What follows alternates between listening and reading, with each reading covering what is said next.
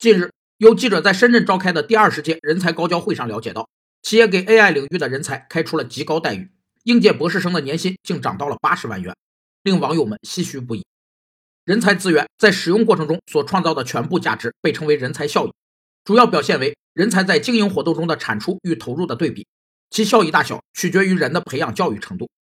有五个影响人才效益的因素：一是认识不到位，不考核或不重视人才效益。缺乏紧迫感和自觉性。二是领导更关注企业的生存奋斗，对人才问题不能投入更多的精力和心思。三是人才管理缺乏明确的目标规划，其内容缺乏系统性、一致性和连贯性。